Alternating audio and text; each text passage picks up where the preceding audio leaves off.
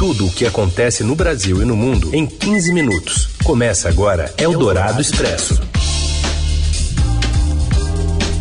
Olá, sejam muito bem-vindos. Começando aqui Eldorado Expresso, juntando as notícias mais importantes no meio do seu dia. Eu sou a Carolina Ercolim, comigo Heisen Abac. Tudo bem, Heisen? Oi, Carol, boa tarde. Boa tarde para você, para os ouvintes que estão com a gente no FM 107,3 da Eldorado ou no podcast em qualquer horário. E agora a gente traz para você os destaques da edição desta terça, dia 1 de junho. Médica Nise Yamaguchi nega ter sugerido a inclusão da Covid na bula da cloroquina e afirma desconhecer a existência de um gabinete paralelo ao Ministério da Saúde. Em entrevista à Rádio Dourado, o relator da CPI da Covid, Renan Calheiros, faz um apelo para que Neymar e Tite não aceitem disputar a Copa América do Brasil durante a pandemia.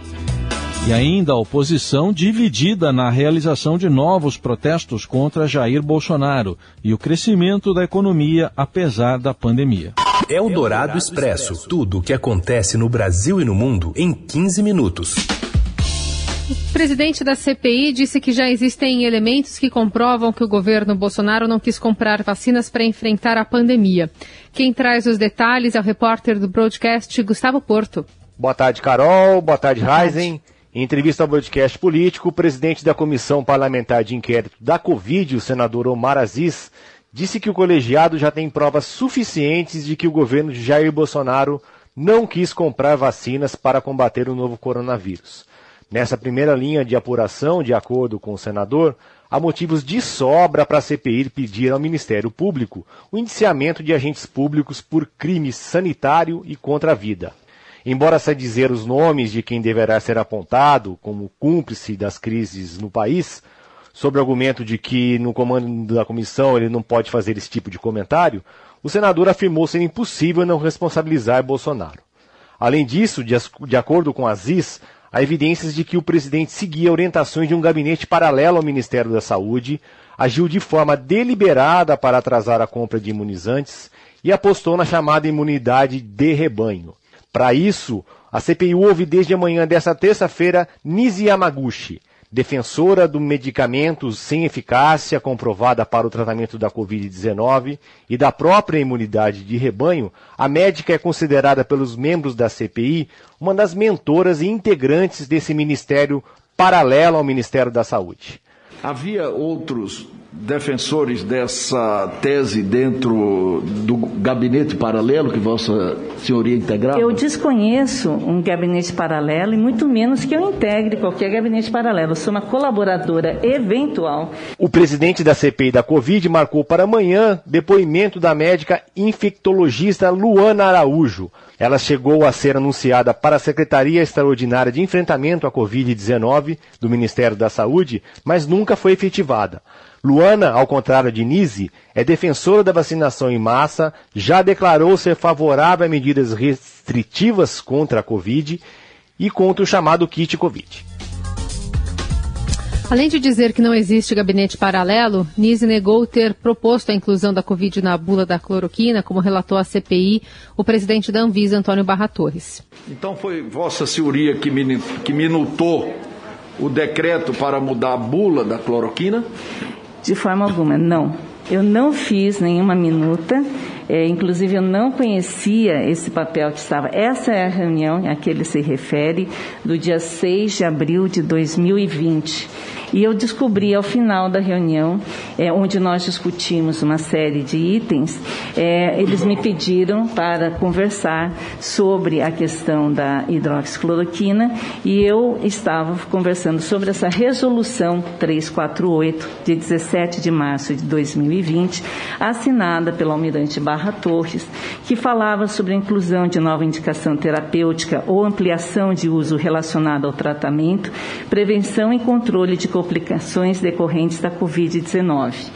a senhora nega que não minutou. E não houve nenhuma tentativa de decreto de mudança de bula nessa ocasião. Mas nós estamos partindo do fato consumado. Eu coloco à disposição aqui o que estava em cima da mesa, que era simplesmente disponibilizar o não, medicamento. Não, mas a senhora tem esse documento? Ela não pode ter esse documento, sabe por quê? Porque o presidente da Anvisa disse aqui para a gente o seguinte, que o, o ministro Braga Neto, na hora que ele discordou, ele pegou o papel e rasgou. Nise admitiu alguns encontros com o presidente Bolsonaro, mas não se lembrou de um que teria acontecido recentemente. Eu nunca conversei sobre vacinas com o presidente, porque é, eu sou uma pessoa que tenho o cuidado. Primeiro, que nós não nos encontramos muitas vezes depois dessa questão das vacinas serem uma coisa tão importante. A, a senhora teve com o presidente da República quantas vezes? Olha, em vários momentos assim. Não, vários sociais, momentos assim. A senhora pode dizer uma, duas, três, quatro, cinco, seis, é, sete, oito. Quatro vezes. É, Chega-nos, e isso nos ajuda aqui, uma informação do grupo de checagem, que no dia 15 do 5, a senhora teve um encontro com o presidente da República. A senhora confirma ou não confirma este, este fato, sozinha com ele? Não me recordo. A senhora disse que teve quatro reuniões com ele. A senhora não se recorda sozinha, da reunião? Não, se fosse nunca, 100 reuniões, nunca tive bem. Reunião a CPI levanta. E o relator da CP da Covid, senador Renan Calheiros, fez hoje um apelo ao jogador Neymar, ao técnico Tite e à CBF para que a Copa América não seja realizada no Brasil em meio à pandemia de Covid-19.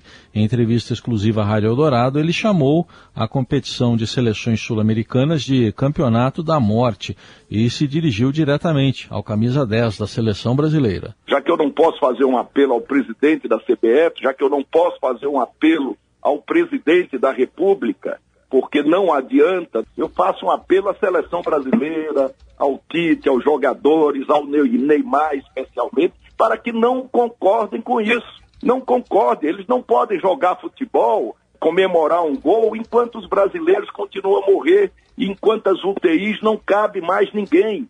Neymar, não permita, não vá jogar a Copa América no Brasil enquanto os seus parentes, seus amigos, aquelas pessoas que você conheceu, continuam a morrer desesperadas sem vacina.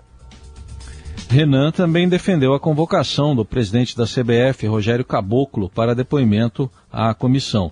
O relator disse ainda que a CPI já tem provas da existência de um gabinete paralelo de assessoramento ao presidente Jair Bolsonaro com orientações contrárias às do Ministério da Saúde. Renan ressaltou também que a investigação comprovou que o governo recusou ofertas do Instituto Butantan e da Pfizer, que poderiam ter garantido 130 milhões de doses de vacinas anti-Covid no ano passado.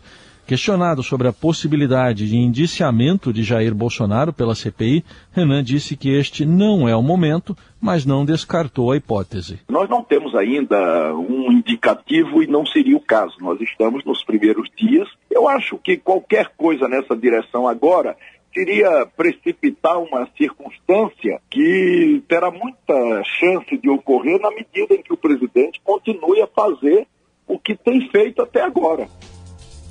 A entrevista completa com o senador Renan Calheiros está no site radioeldorado.com.br. O presidente Jair Bolsonaro disse nesta terça-feira a apoiadores que, no que depender dele e de ministros de seu governo, inclusive da pasta da saúde, o Brasil sediará a Copa América do Futebol neste ano. Do que depender de mim, de todos os ministros, inclusive o da saúde, já está acertado, haverá. Protocolo é o mesmo da Libertadores. Eldorado Expresso.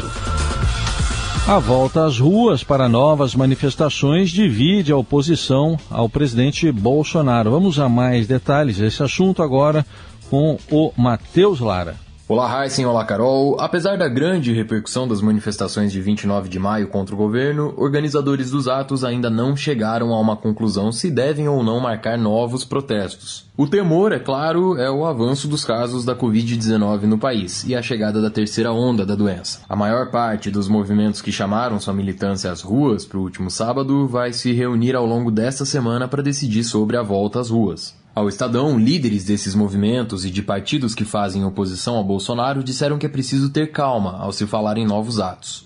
Essas manifestações do dia 29 reuniram milhares de pessoas em mais de 200 cidades e a avaliação entre os organizadores é de que os atos foram surpreendentes, levando mais pessoas do que o esperado. Agora, atitudes e reações do presidente Jair Bolsonaro são apontadas como razões que podem impulsionar novos protestos, incluindo aí a possibilidade de realização da Copa América no Brasil, como foi anunciado na segunda-feira. Enquanto isso, apoiadores do governo Bolsonaro tentam minimizar as manifestações. O próprio presidente disse que tinha pouca gente nas ruas, os filhos dele e integrantes da chamada tropa de choque do governo no Congresso passaram o fim de semana e a segunda-feira ironizando os atos. O repórter Túlio Cruz e eu trazemos na reportagem, que está no site do Estadão, uma entrevista com o cientista político Humberto Dantas.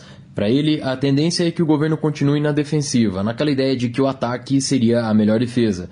E ele levanta um ponto nessa entrevista sobre algo que, em sua opinião, com certeza foi levado em conta pelo presidente e seus conselheiros. Se essa quantidade de pessoas foi às ruas, mesmo com as restrições impostas pela pandemia, imagine em situações normais. Eldorado Expresso. Mesmo com a piora da pandemia, o PIB cresceu, cresceu 1,2% no primeiro trimestre. Quem traz os destaques é a repórter do broadcast Estadão do Rio de Janeiro, Daniela Morim. Boa tarde, Carolina. Boa tarde, Heisen. A economia brasileira cresceu 1,2% no primeiro trimestre de 2021 em relação ao último trimestre de 2020, segundo o Instituto Brasileiro de Geografia e Estatística. A despeito do recrudescimento da pandemia de Covid-19 no país, houve expansão de 5,7% na agropecuária, turbinada pela safra recorde de soja, mas também cresceram a indústria e os serviços. Sob a ótica da demanda, porém, o consumo foi menor, tanto entre as famílias quanto no governo. O crescimento do PIB foi impulsionado por um avanço nos investimentos, que tiveram uma expansão de 4,6%. A taxa de investimento subiu a 19,4% no primeiro trimestre, melhor desempenho para este período do ano desde 2014. Sem avanço no consumo, a renda das famílias foi direcionada para a poupança. A taxa de poupança subiu a um ápice de 20,6% no primeiro trimestre, maior resultado da série histórica iniciada em 2001. Eldorado Expresso. Um, pro... um projeto de lei que era reabrir uma estrada no meio do Parque Nacional do Iguaçu. Vamos a Brasília, André Borges. Boa tarde, Raíssen, Carol e ouvintes da Rádio Dourado. O Congresso Nacional prepara hoje uma surpresa para a área ambiental do Brasil, né, em plena Semana do Meio Ambiente. No dia 5 agora é comemorado o Dia Mundial do Meio Ambiente. E olha isso que está previsto para ser votado ali na pauta da Câmara dos Deputados hoje. A urgência de um projeto de lei que pretende fazer o quê? Abrir uma estrada no meio do Parque Nacional do Iguaçu. Parque que todo mundo conhece pelas imagens lindas né, das cataratas do Iguaçu. É, muito bem, querem abrir uma estrada no meio do parque, dizendo que precisa é, recuperar ali aspectos socioeconômicos da região e que a estrada vai colaborar com isso. Bom, muito bem. A gente ouviu alguns ambientalistas eh, que falaram sobre esse assunto. Essa estrada, na realidade, há mais de 20 anos, existiu na região como um caminho ilegal que invadia a área do parque. E a gente está falando de um dos parques mais importantes do país, não é só pela beleza das cataratas, não. A gente tem ali a área preservada de Mata Atlântica maior do país. É realmente assim, é uma região de uma riqueza única para a área do meio ambiente, mas que agora decidiram que é preciso abrir uma estrada, a tal estrada do colono. É, o que está em votação justamente esse projeto de urgência, né? quer dizer, quando se pede urgência de um projeto de lei, como o próprio termo diz, é para que ele vá direto para plenário. Aprovou a urgência, pode ir para qualquer momento para plenário, sem passar por discussão em audiência pública. Quer dizer, na realidade, assim, atropela-se o rito é, normal daquilo que deveria acontecer. Vamos ver onde é que isso vai parar. Você ouve Eldorado Expresso. De volta com Eldorado Expresso, falando sobre datas importantes do calendário nacional. Ministro da Educação Milton Ribeiro disse no Twitter que a edição 2021 do Enem, impressa e digital, será realizada nos dias 21 e 28 de novembro. A inscrição para a prova será a partir do dia 30 de junho. O possível adiamento para 2022 chegou a ser confirmado pela presidente do Conselho Nacional de Educação. E a outra notícia é a retomada de um calendário que tem preocupado muita gente. Aposentados e pensionistas do INSS terão de voltar a fazer a prova de vida para não ter seus benefícios bloqueados. Com a obrigatoriedade suspensa desde março do ano passado por conta da pandemia, as provas de vida serão retomadas a partir de junho. O procedimento tem o objetivo de evitar fraudes e pagamentos indevidos, garantindo a manutenção do benefício. Eldorado Expresso. Outra notícia: Festival de Cannes.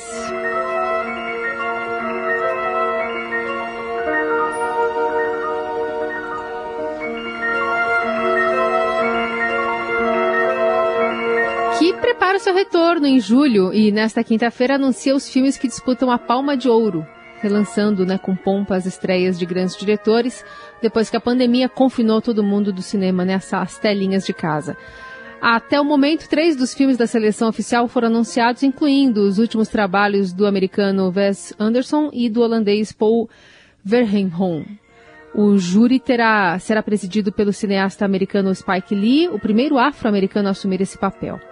A maior competição de cinema do mundo foi cancelada no ano passado devido à crise de saúde e esta edição será realizada entre os dias 6 e 17 de julho, dois meses após as datas habituais. Eldorado Expresso.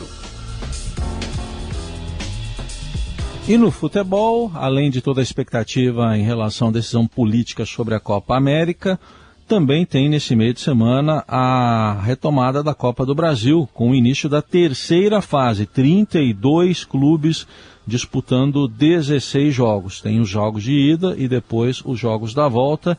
E destaque para três partidas hoje: Cianorte e Santos vão jogar no Paraná. Tem também Vila Nova e Bahia e ainda o confronto entre o 4 de julho do Piauí e o São Paulo. Jogos da volta posteriormente na casa de quem está jogando fora hoje. E ao longo da semana, outros times entram em campo amanhã e também na quinta-feira. Esse é o caso, por exemplo, do Corinthians contra o Atlético Goianiense amanhã e do Palmeiras na quinta-feira contra o CRB em Alagoas. A chegada do São Paulo, a Teresina, teve muita festa e também muita aglomeração em meio à pandemia do coronavírus. E durante a programação, durante o dia de hoje, você acompanha nas plataformas do Estadão todas as informações sobre a decisão final, a realização ou não da Copa América no Brasil e ainda o sorteio dos próximos confrontos da fase de oitavas de final da Libertadores da América e da Copa Sul-Americana. Ponto final nesta edição do Eldorado Expresso. Você fica bem informado ao longo do dia também no portal do Estadão. Voltamos amanhã. Valeu, Heisen. Valeu, Carol. Gente, obrigado pela companhia. Boa terça. Você ouviu Eldorado Expresso tudo o que acontece no Brasil e no mundo em 15 minutos.